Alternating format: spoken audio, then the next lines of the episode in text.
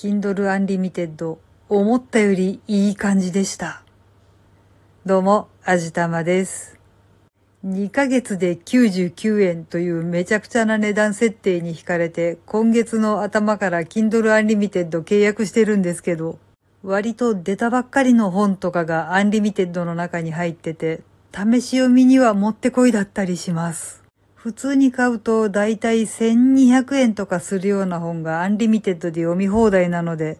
ちょっと試し読みにはもってこいだなーって思います。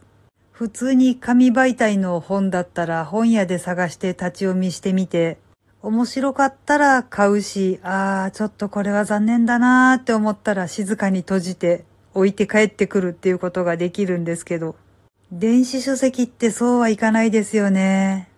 まあ紙と電子版と両方出てるものっていうのもあるんですけど、最近は Kindle でだけ出てるっていう本が結構たくさんあって、説明文だけ見て、ああ、面白そうだな、ちょっと読んでみたいな、とか思って、1200円とか払ってダウンロードしてみて、しまった、思ったほどじゃなかった、これは残念って思うのってものすごく辛いですよね。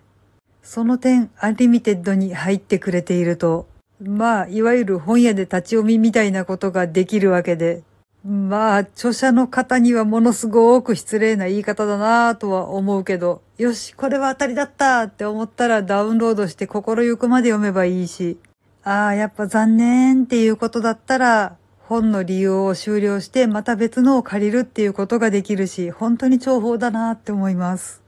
Kindle Unlimited は通常980円なのでずっと契約して好きなの読めばいいじゃんって思うかもしれないんですけど、やっぱり月額980円結構痛いですよね。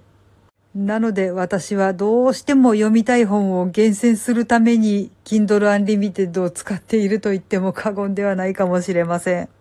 そうですね。月額980円なんだから、1000円の本を2冊読めば軽く元が取れるわけだから、ずっと契約してればいいような気がしなくはないんですけども。やっぱちょっとこうやって安い時を見計らって集中してガーッと読んで、はい、おしまいっていう方が性に合っているような気はします。しかもこれがまた不思議なことに、なんか読みたいなーっていうスイッチが入っているタイミングで、 Unlimited の利用料が安くなっていたりとかするんですよね。ものすごく不思議です。これはやっぱりすごく運がいいんだろうなぁと思っています。知識欲を効率よく満たせるってすごく幸せ。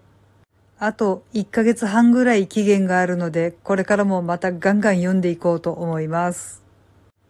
はい。というわけで今回は Kindle Unlimited 意外といいかもっていうお話でした。一応、ステマじゃないつもりではあるんですけれども、そう聞こえたらごめんなさい。この番組は、卵と人生の味付けに日々奮闘中の味玉のひねも姿りでお送りいたしました。それでは、また次回お会いいたしましょう。バイバーイ。